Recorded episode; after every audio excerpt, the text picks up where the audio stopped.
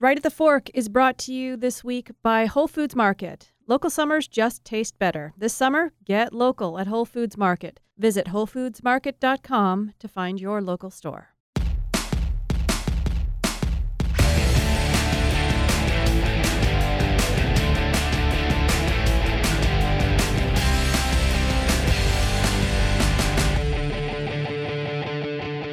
Well, you're listening to Right at the Fork.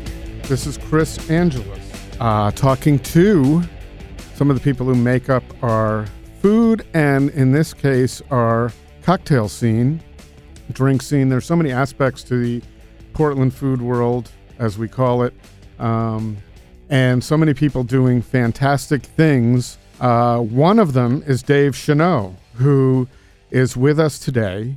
This guy knows a lot about what's going on in the craft cocktail industry, but what's really interesting is you'll hear that he started his career. He's the only one ever on this podcast to have said or admitted that they started their career at Applebee's and Chevy's.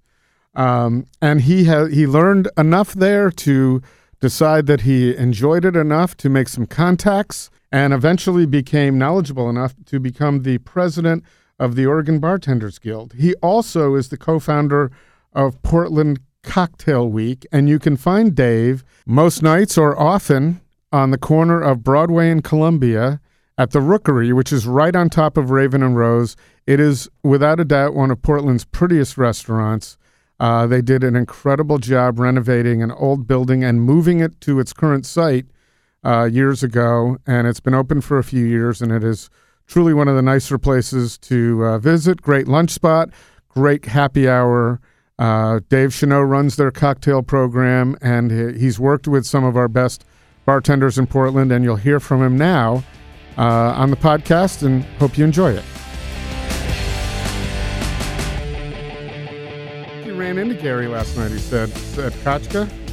Oh yeah, that's right. Yeah, Kachka was amazing. I celebrated my birthday last night. Oh, happy birthday. Thank you, Thanks Thursday. for coming in the day after, especially Well, Thursday's knew. my birthday. Oh, Oh, Thursday. Celebrating up. Happy birthday. That's good. Uh, 22, 23? Yeah, something something like that. Just turned 21. Good. Just figuring out how to. You've drink vodka. accomplished a lot in in your years. Sure. Good for you. 15 years of bartending, and I just figured out how to drink vodka at Kachka. So good. Uh, paired with that food, just awesome. That's, you know, everybody talks about and I I've enjoyed it, but it's everybody's always talking about not just the food at Kachka, but the experience. Sure, the service is great there. And they're overdoing a tour. They're overdoing their uh, Kachka experience over in Russia, I believe. Now I've seen it on Facebook. I think they're gone doing research. I love when chefs do research. Awesome. Well, we had great service last night, and again, you sit with a group of people, and everybody takes a, a turn toasting and doing shots while you're eating caviar. I mean, Well, hard- it's hard to beat. You're fairly up this morning, so that's good. And you were out with a, a bunch of people. Where are your? Um, where do you think some of the best bartending is going on in Portland right now? I mean, I think that there's individuals that are really killing it. Um, Alan Aquai over at uh, St. Jack does an amazing job. Um, you know, the guy, and obviously the the spirits uh, knowledge over it over at um, Whiskey Library is almost impossible to to beat. You know, those guys know everything on that back bar. Jordan Felix and Michael Oberbrown, um, pretty awesome. Uh, I Hale Pele is my favorite place to go get a drink, though. You know, Mindy just has such a great bar. She just the hospitality is great, and the drinks are always perfect. And it's a nice vibe over there. Uh, who doesn't want to drink things out of pineapples? I mean, come on, Right. it's awesome. Um,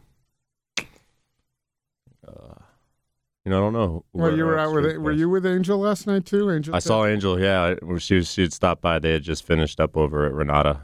Uh, said they had a great meal there. Mhm. Ate, ate all the pasta. So, what is it that makes someone an amazing bar? I mean, a great bartender. What is it that the difference between your neighborhood bartender who knows what they're doing and people like you? Uh, what have you? What knowledge have you attained, or what do you what do you bring to the the bar that others don't? I mean, there's that. There's the cleanliness and efficiency of movement, and then there's the hospitality and making people feel warm and welcome. Um, there's technique and making perfect drinks. You know, we talk about dilution and, um, you know, insulating the cocktail so that It's it tastes science. delicious. Yeah. It really is science, Yeah. and I. I marvel at what I see, and you know, think, wow, what's going into that cocktail? You know, when I make one at home, and I'm not a big drinker, it's a couple of things, put them together, and oh, that tastes good. But the amount of detail that goes into the co- many of the cock, not all of them, but many of the cocktails that you make with droppers and a little shave of this and a little that is incredible. And is that stuff that you pick up mostly yourself, or watching others, or reading? Where do you? There's a, there's a combination of all that. You you definitely watch your peers. I mean, the internet's a, a beautiful thing for learning anything now, um, and there's some pretty outstanding stuff going on. Um, but you know, it's You about it's about YouTube- balance of flavors. you watch YouTube videos to? I learn how to have, yeah. I've watched YouTube videos. I've watched uh, Japanese animation videos on bartenders um, in the past. You know, of um, the the Diageo World Class Cocktail competition that goes on every year. They they do a great job shooting videos, and you can see the details that people are putting into cocktails. I mean, they're they're doing things like making edible glasses. You know, uh, there's stuff that's just going way off the charts. People are doing. Um, to me, it's about simplicity, about balancing uh, delicious flavors. You know, use pay attention to every single ingredient, make sure every single ingredient is the best it could be, from the ice to the sur- to the sugar to the spirits, um, and then balance them. It's more like baking than it is like saute. You look in the kitchen, you know, it's more like uh, precision of, of of technique and and measurement, um, rather than putting ingredients together until they taste good. You know, um, and we spent a lot of time. Even yesterday, before we went to Kachka, uh, the bar team got together and we sampled. We made all the drinks that are going on the summer menu, taste them, sample them, talk about them, um, pick the gin for the Collins, or pick the, um, you know, which which whiskey, which single barrel works the best in the old fashioned. Is there a general consensus among you, or do you have disagreement? No, I think Oh, this yeah, is better, talk- and then and then it's your call. It's your bar. Right, right, right. Well, we talk about it, and I take votes, and, and then at the end of the day, I, I make the decision. But I've got a really amazing staff, really mature uh, group of people, um, and uh, I definitely heed their advice when we're talking about what's going to sell and what people like and what's delicious. Deliciousness is such a a big subject. And does deliciousness that deliciousness? by the way, we have some Pips donuts Nice. over there. Speaking of delicious, Pips are exactly. Um, does deliciousness always translate to sales? absolutely not. Yes. Um, sometimes uh, simplicity is the is the translation to sales. Um, you know, things that uh, people know and love. It's kind of it's kind of an interesting thing for me. My goal is to make to take a drink, say a Moscow Mule. You know, we just put the Moscow Mule back on the menu again after it's been on and off for three years, and and we go out of our way to source this ginger ale, uh, uh, Blenheim ginger ale, just to go in that. Um, and the goal isn't to like blow people's minds when they get that Moscow Mule. The mind blowing happens when they go to another bar and it's not quite as good. You know, it's kind of like a delayed response for them, uh, and those kind of things are exciting. So we look at every single cocktail and we we try to create that experience. You know, the, the Irish coffee, the old fashioned, um, our mai tai, um, our mint julep. You know, you have a mint julep with us, or you know Sazerac or whatever it is. You have a mint julep with us, and you go, "Wow, that was really that was really great," and the service was great, and you know you you you switch your mindset to the other things going on around you, the environment around you. Um, but then when you go have a, you know, you want to have that experience again, and you go to a different bar, and you feel a little bit let down. That's the delayed gratification that we're looking for in a cocktail program. You know, we want people to say, "That's good," but it's not quite as good as the one at Raven and Rose. You know. So when you're embarking on finding that ginger, ginger, whatever you're putting in Ginger ale, yeah. ginger ale, what do you? Uh, what's the process in finding the best ginger ale? And by and does this only generally go on in Portland? I'm learning. I used to think that, but no, it's it's going on in other cities. Well, There's a lot of talent all over. The And I love the bloggers out there. You know, there's some Camper English is down in San Francisco, and I wa- I watch what he does constantly. And you know, he does. Uh, What's his blog? Oh man, what I can't remember. Camper English. We can look. Camper English is a he's a freelance writer down in Okay. San Francisco. He's a spirits guy. I've known him for a few years. Um, you know, he he does a subject on finding the best grapefruit soda for a Paloma. You know, and he does his whole blog work on it. And he you know brings in 15 or 20 different grapefruit sodas and he picks the one that he loves. And I watch that very carefully and read what it, what it is that he likes, and then I make a decision based on that. You know, so the pamplemousse from uh, uh, uh, what's the Italian soda company? Uh, Um, they do water. They do water and p- uh, pamplemousse. Pellegrino. Pellegrino. Okay, right. And that- I'm glad I came up. with Pellegrino, that was awesome. Yeah, I knew you knew. Um, but that stuff is, is mind blowing. It, it, it changes the whole drink. Um, the blood orange soda they have make I and by the way, as I said, I'm not a big drinker. I rarely drink alone. As a matter of fact, I can count on my fingers.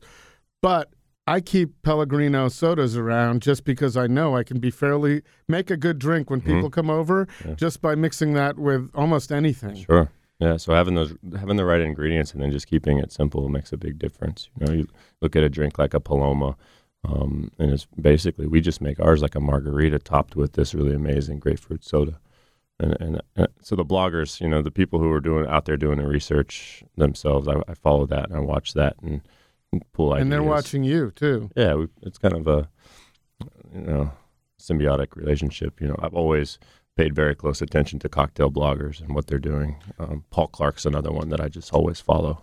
He's up in San Francisco and he just does an awesome job.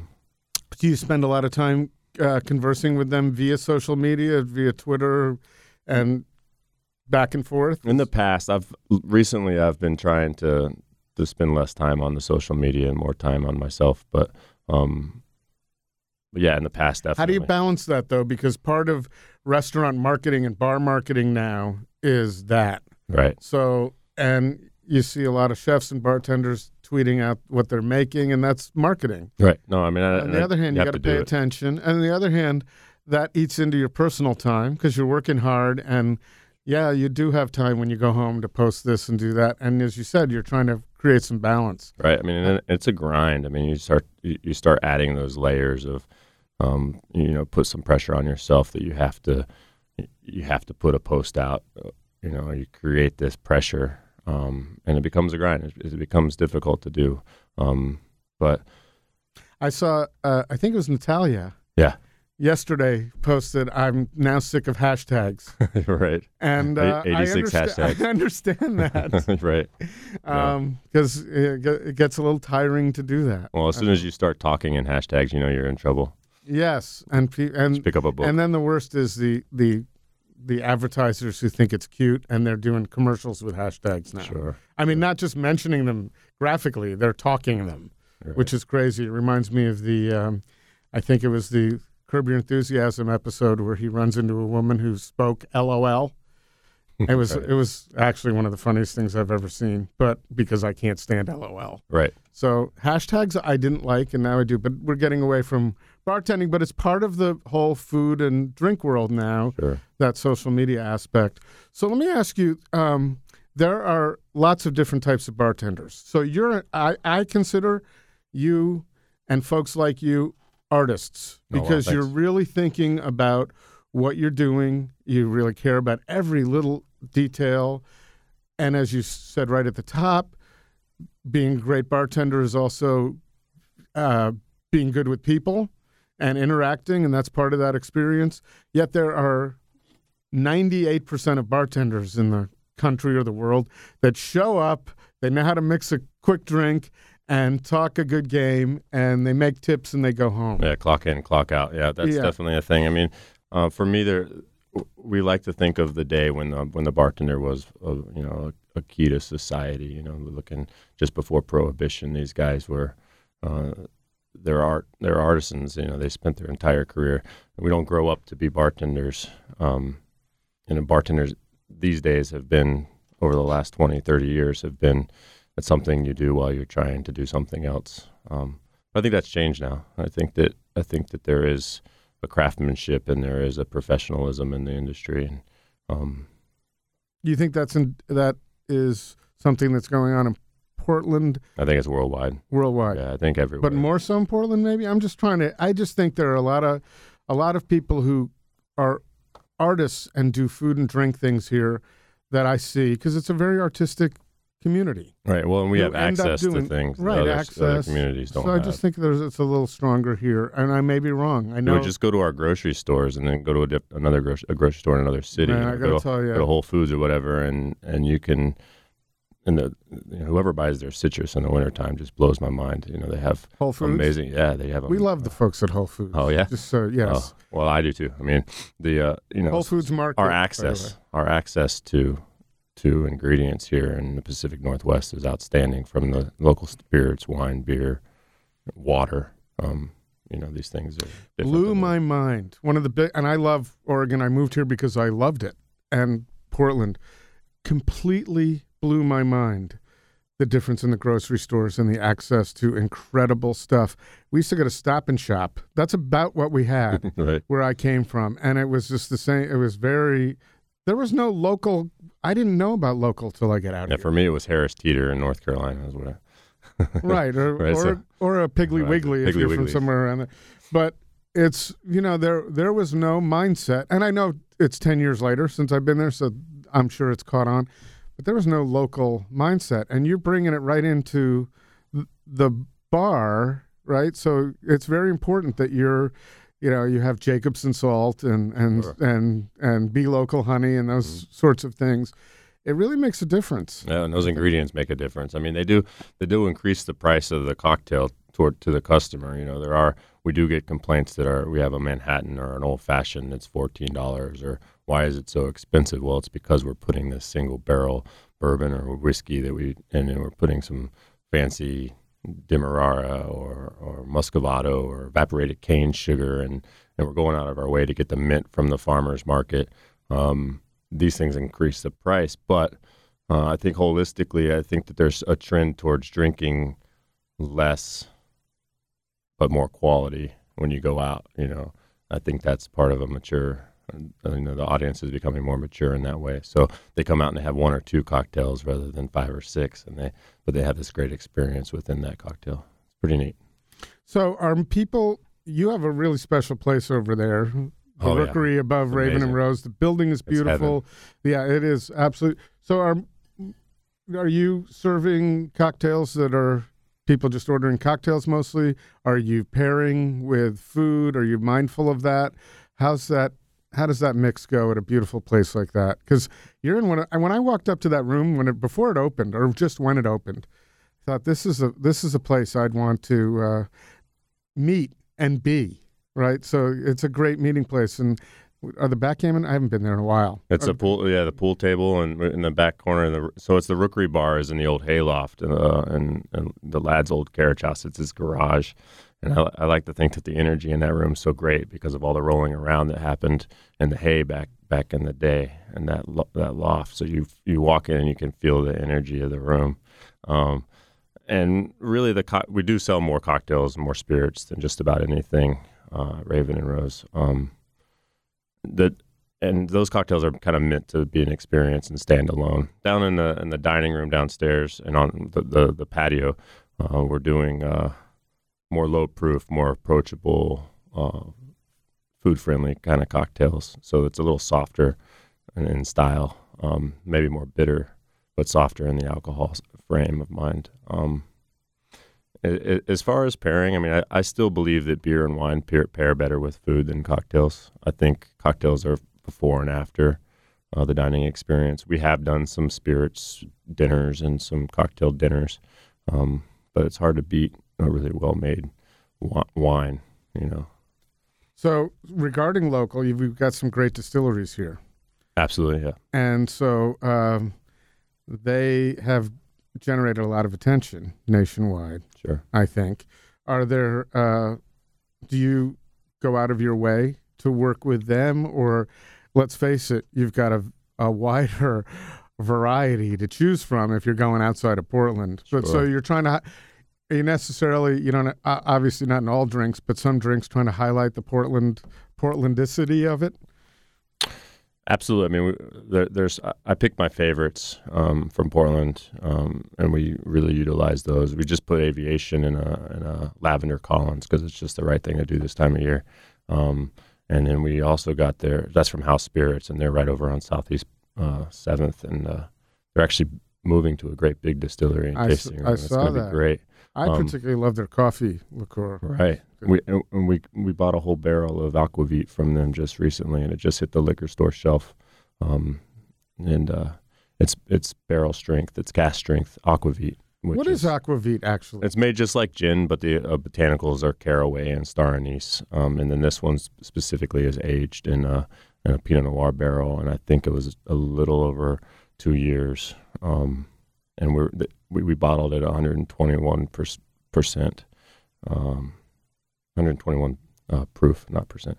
And uh, we're putting it in our cocktail starting this week, and it's really amazing. It's really outstanding stuff. And so we took the whole team down there and we tasted it together and then picked the barrel and we bought the entire barrel so we have consistency in the product throughout the life of the cocktails that we put it in, which is really kind of a fun a fun thing. We're doing the same thing with Ransom. We've got an old Tom barrel coming, um, and you know they're down in wine country. Um, and Old Tom is like a sweetened style of of gin, kind of between the Genevers and the and the London Dries of in history, you know. And that one's aged in Oregon oak, which will be pretty cool. You know, You- you've got the old cocktail books calling for uh, Old Tom and drinks like the Martinez and the and the Collins, the Tom Collins and stuff like that. So, So how long will it take you to go through that barrel that you got from uh, house? it just depends on how many people come in and get that cocktail. You know, there's um but generally speaking, how long will that? yeah, there's about 250, 260 depending on the proof of the final product uh, bottles in a barrel. Oh, that that lasts you a little while. It lasts a little while, but it's really great because we buy that whole barrel, and then we are able to ensure the consistency of that product through the life. The hardest thing for the small guy, the small distiller, is to when you're talking about aging product, is to do is to make it consistent because each and every barrel is totally different and based on where it was sitting or the how the tree grew or whoever made it. Probably the a little more accepted locally to have a little variation, but when you start going big and national, you have to. Yeah, I get mean, to- the variation's fun too. I mean, some there are definitely brands that that are trying for variation. They want seasonality, um, that's why the big boys are able to be so consistent. That's why Maker's Mark tastes the same every time, no matter what, because Mhm. they make so much of it and blend it together. You know. So, So you, you do you do cocktail classes? yeah, we do one every month. Um, I've been doing cocktail classes since I started to work at. And I worked at Roots as one of my first restaurants jobs up in Vancouver. Um, I did a cocktail class there. Back then, it was more about flair and magic tricks than it was about delicious, co- balanced cocktails. Um, but we do it now. We we teach the difference between shake and stir, and uh, you know the details of making punch and throwing a party. But we have a good time. It's uh, it's not. Is it a is it a series or is it a one time class on a certain particular topic? Um, we've been doing the 101 class the most because people just keep wanting to come back for the same class. They Mhm. want to hear the same thing again. But then we also uh, we always add in something, you know, for us, uh, blind spirits tasting or talking about gin or talking about agave based spirits or brandy and or or or, or eau de vie or bitters. You know, um, we do that for us. So every class is a little bit different. We're going to take a break here and have a brief word from our sponsors at Whole Foods Market. I don't know if you guys know this, but Whole Foods has been supporting their community and their local businesses for for eons, as long as they've been in business. And uh, we have a little clip here from Denise Braley, who's the local forager for Whole Foods Market, talking about one of her favorite finds, uh, Heidi Ho vegan cheese. And some of you might know Heidi Ho because she was on Shark Tank uh, about a year ago. And so Denise talks a little bit here in this clip about discovering her and what happened next. I found Heidi at a at the PSU Farmers Market. She'd only been in business for a few months, and um, her products weren't on the shelf anywhere. And she is now not only in all of our stores in the Pacific Northwest region, but she's in many of the Whole Foods Market stores nationwide. You know, the race doesn't stop. Heidi being committed to working with us and you know, getting her product in front of our customers and being in store doing demos and all those kinds of things. But, you know, one of the, well, we've actually given Heidi two loans. And the second loan she got was um, used to help build her new production facility, which is here in Portland, you know, near the airport. And so that new production facility allowed her to increase uh, production levels so that she could support having her product in m- many of our stores nationwide. So, could someone come in like me who's a complete novice? And my father was a great bartender, as a matter of fact. Oh, nice. Home bartender, but he made a lot of. Put it this way, he made a lot of drinks in his in his life. Five o'clock, those the ice you could hear it in the glass every night consistently. Um, that wasn't me, but could someone like me come in, take the 101 class, and leave at least feeling like they could be respectable amongst their friends? Well, I think you'll leave being excited. You know, I think you'll go, you get home and you'll be excited to try to make something um, to to utilize uh, what you've been taught. But I think if you can walk out of there, you know, having had a great time and pick up a couple pointers along the way and be excited about cocktails, that's really the only the goal. You know, I'm not trying to create bartenders in an hour and a half. Um, but you go home and you and you feel more confident picking up the shaker and you and you understand a little bit more about balancing the sour, you know, and the sweet or the strong and the bitter. Um, it's worth it. You know? Yeah, that sounds good. So, how did you get it? How did you become a bartender? I would.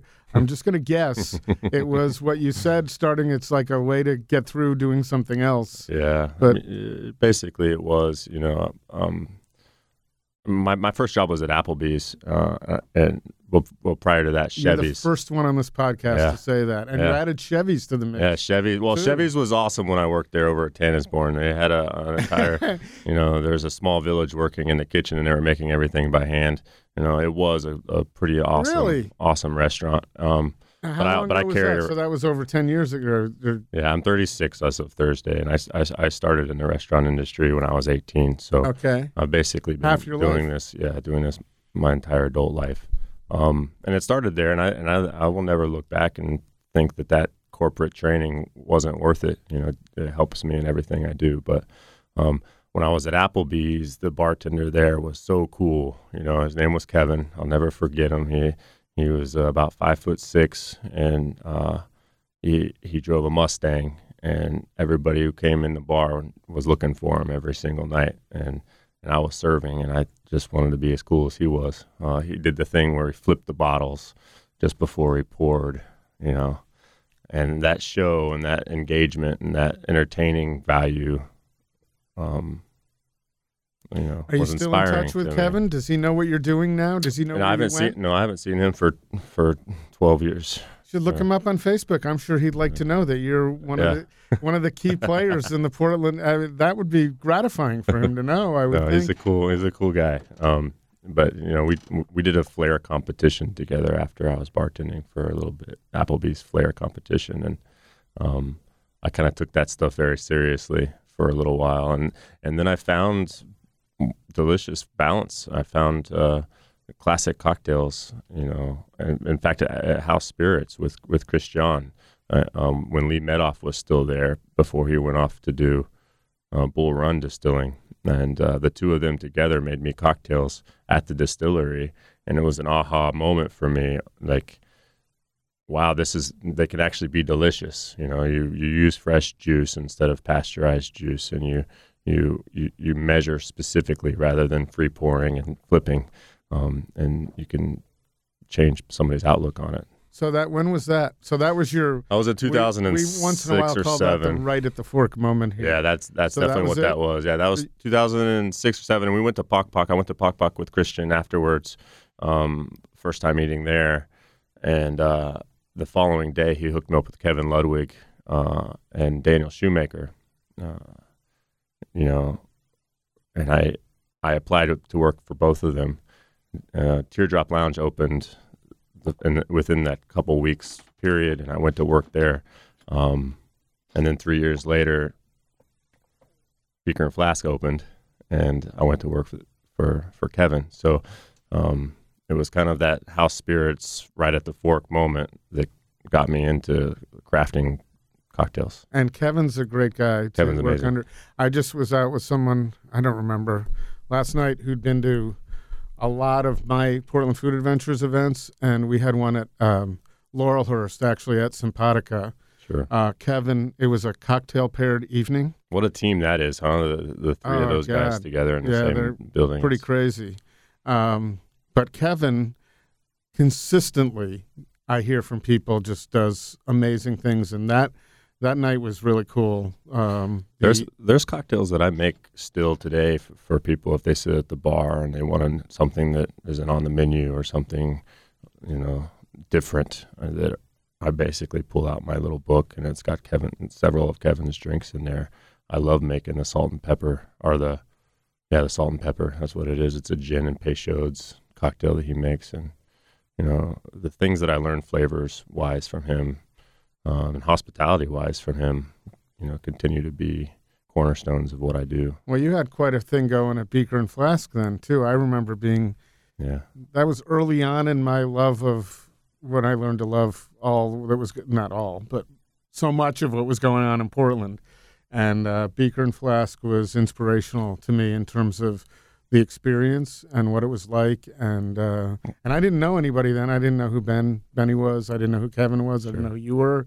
Um, I you know you and I met at the Northwest Food and Wine Festival. You probably met Sure. six six hundred people that night, but Yeah. we had a nice conversation. I really enjoyed it, and Awesome. uh, that was fun. So that was, uh, and that's the cool thing about Portland is how you you run into people. I mean, I was at Pips this morning, right, and I ran into Jose Chesa Oh yeah. just driving up. Hey, Chris, and we're good Nice. buddies. We're doing a a thing together. That's the beautiful thing about this Portland food scene. And even this morning, talking to Gary, he said he said who's going to be the other guest because we record two when we record them.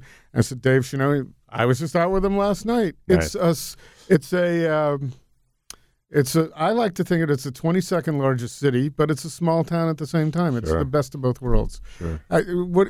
Where did? Where did? Are you from around here? What got you? Well, you know, I- moved out here um, in in middle school um, from North Carolina, and I went to high school out in uh, in Beaverton.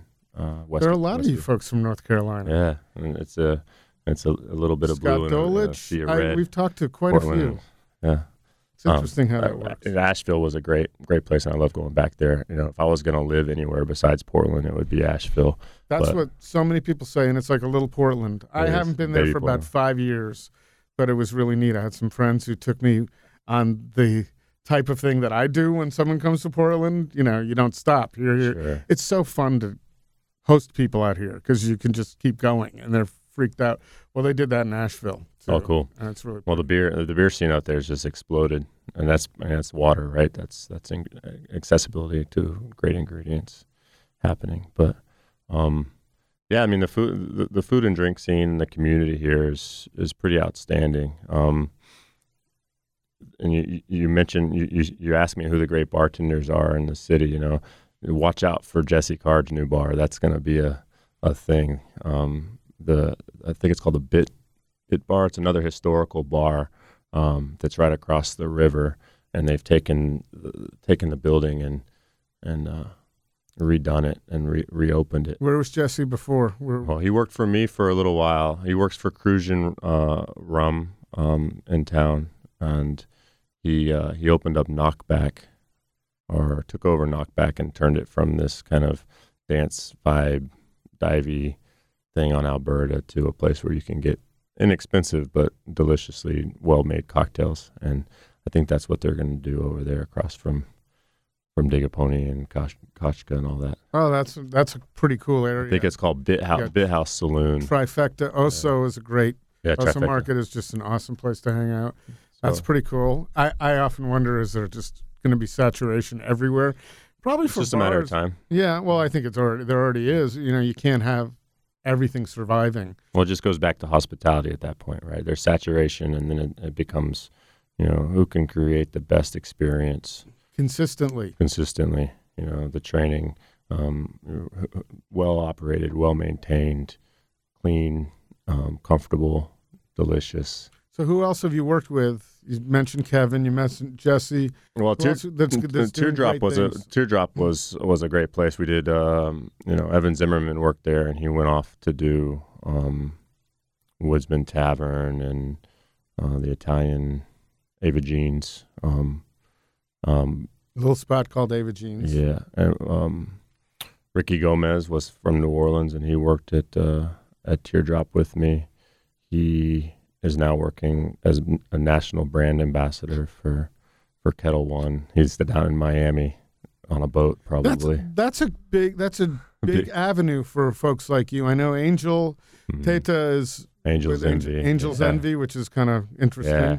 And she does a great job. Actually, I met She's her. She's a great bartender. Right. And what's going on with Nathan Gertis now? I haven't. Uh, Nathan he, he was Gertis at is- Cask, then he was with Bacardi.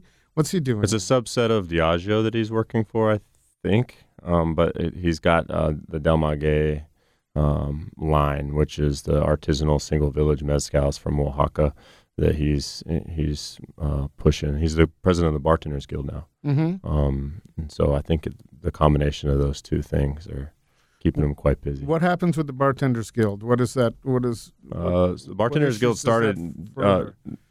at Teardrop. Daniel Shoemaker uh, and I and Kevin Ludwig and um, and uh, Jeffrey Morgenthaler all got together and and built tried to build this Oregon Bartenders Guild. It's now part of a subset of a national guild, the USBG. Um, but it was this in- independent kind of get together and and build the quality um, of of bartending in the city. You know, that's 2008, um, and then also um, buying power was a big thing. Then uh, the, the OLCC trying to get it. You know, we wanted to get Calvados in, we wanted to get mezcal in. We we organized the March for Mezcal um, to try to get the OLCC to kind of listen to what we want and increase the buying power. Um, it was fun. It, I think it definitely worked. I mean, they're at the point now you can see with Whiskey Library that they'll basically bring in just about anything we want if we if as long as we can we can sell it. You know, um, and So, uh, a podcast host walks into a bar. Raven and Rose says, "What do I need to have here?" Uh, your bar. What what drinks? And you're obviously going to ask me what I like, but overall, what are your? well, what we do you sell think? What cocktails? Do we you think sell more would- old fashioned. The Sims old fashioned for Simeon Reed, which was Ladd's business partner. Mhm. We sell more Sims old fashions than we do cups of coffee or or bread or or iced tea. Or And is there? But you do you wish someone would order something else? Is that something you say? No, "Oh, I'm proud of that. I, I think it's a really, really great drink. You know, I think that that's the drink you should, if you haven't had, you should. Um, and then our Irish coffee. You know, we're in a, we're in Portland, which is the land of the Spanish coffee, and we're uh, we're saying no, you should try the Irish coffee. We put a we put an americano. We have we have Spella espresso, um, uh, of coffee. We put a, a, a shot of espresso and then some hot water instead of you know that burnt coffee that some bars put in their drinks. And I won't ask it's you which bars those are. um, so Applebee's. Oh, now you're going to slam them. Before you were complimenting them. Now that now you're going to slam. 'em. So, um, favorite cocktails that you've had in Portland that you can remember in the Well, the coconut at Hale Pele is, you know, I get that. I go there to get the coconut. the coconut. Coconut. Okay. Yeah, it's a 1940, 1945 tiki. All right, everybody, write this stuff down. We'll we'll have it on the Gotta, website. gotta go there, and it's on fire, which is a bonus. You know. And Gotta have a drink on fire. yeah. Um, Espe- especially coming up in this hundred degree weather. Sure. Have. the things that Mike Shea does over at Rum Club, those drinks, you know, if, if there's a drink on the menu with sherry in it, you should probably go have it. Um, I personally don't go to Rum Club. Um, and why not? I've 86'd myself from there. It's just too inviting and it, it's just too easy. It's just too easy to get out of hand, and I, I, I want to appreciate. You don't my, seem to me to be a guy who's going to get out of hand. well, I probably don't appear out of hand, but I definitely will. oh, it's also in the morning. Right, too. it's the next day. I want you know I want the I want to be productive in in my life. So and get to your 36th birthday. exactly. So any more? Just a couple more cocktails, and we'll uh, and we'll kick. We'll 86 you. um, well, it's funny. I, I- love I love uh, the sour over at Biwa. Um, that's one of those drinks that I I kind of crave. Um, I can't remember what it's called in the moment, but it's a it's a I think it's a Nikka sour. Nikka. Yeah, over at, at Biwa late night because you can you can get good food and have a good quality cocktail. Um, man, there's got to be There's no shortage of cool places to go have a nice drink. I particularly love Expatriate I, Oh, I absolutely. really like the vibe. The daiquiri. They have a daiquiri on the menu there from time to time. Um, that is outstanding. Yeah, expatriate's good. It's I live in drink there on the Vancouver. I live in Vancouver, so expatriate's kind of too far. It's kind of out of the way for me going home from downtown Portland. Well, I've made it over there, and I live in Southwest, and also have It's a, definitely spend worth a lot it. of time in Manzanita. So any place I go, I'm going. I'm I'm working to do it, but it's not. I don't call it work. It's, I want a it's lot of margarita fun. right now. Where's the best place for? Where have you had a margarita? Do you, Uh, I can't. I, you know, I don't think I've. That's the drink I started with. That and tequila sunrises in my life. Um, but I can't think of where I recently. I know I had a margarita somewhere that I really enjoyed, and it's not coming to mind. you know where's you know where's uh, because it never comes fish to mind. fish sauce is a weird weird place to say margarita. second time that's come up in a few weeks. Oh man, fish sauce. They they really do it right. That that bar is is well well maintained and the cocktails are balanced and and delicious and of course the food is. So what are you going to do for your your real birthday to celebrate? I'm actually going down to Bandon and I'm doing a, a private cocktail class down in Bandon, so I'm going to try to play uh, uh, nine holes of golf uh, on Friday. Very Thursday's nice. my birthday. I'm going to teach a cocktail class on my birthday and then try to play some golf on on Friday. You got a tee time. It's a hard, probably a tough tee time to yeah, get right now. yeah, yeah. It's early, but we'll make it happen. Well, good. Well, enjoy yourself and happy birthday. Thank you, sir. And thank you so much for coming in the night after you did up Portland. Really appreciate Yeah, it. well, it's And such a pleasure it. to be here. It's great. I think it's pretty funny that we had two folks who were out doing that uh, on the podcast in the same day. So, uh, and it's indicative of what Portland is all about too. Sure, Go out and have a good time. Yeah, well, So- an, an environment where you you can't help but have fun is an environment we all want to be in, right? It's hard. You know what? It's hard to not find a, a good place. Uh, and the other thing is, we I get brain freeze when it's where do you want to go. It, there's so much stimulus that you can't even come up with an idea. That's can't decide. Put it that way. Sure. So, but a good decision. The Rookery, come see you. Yeah. What nights are you there? I'm there all the time. Every I, I usually get I usually get out by just after happy hour, so um, the Rookery Bar fills up nice for happy hour, and then we have live music on Tuesdays and Wednesdays.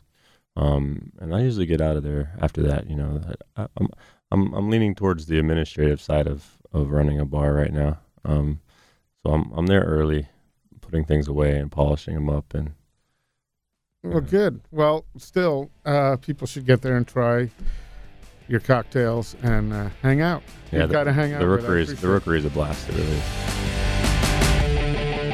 Right the Fork is recorded in the beautiful studios at Alpha Media and expertly sound engineered by Court Johnson and produced by me, Heather Jones. If you want to find us, we are on iTunes and Stitcher and SoundCloud. We love ratings and reviews, so thank you to those who have done that, and please, we hope you'll continue to do so.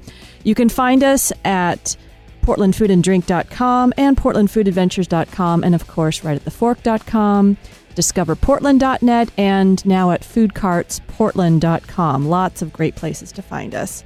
We're also on Twitter, Food Podcast PDX, and of course, Facebook as well. Also on our website, we now have a donate button. So if you enjoy the podcast and want to see it continue, please donate and thank you so much.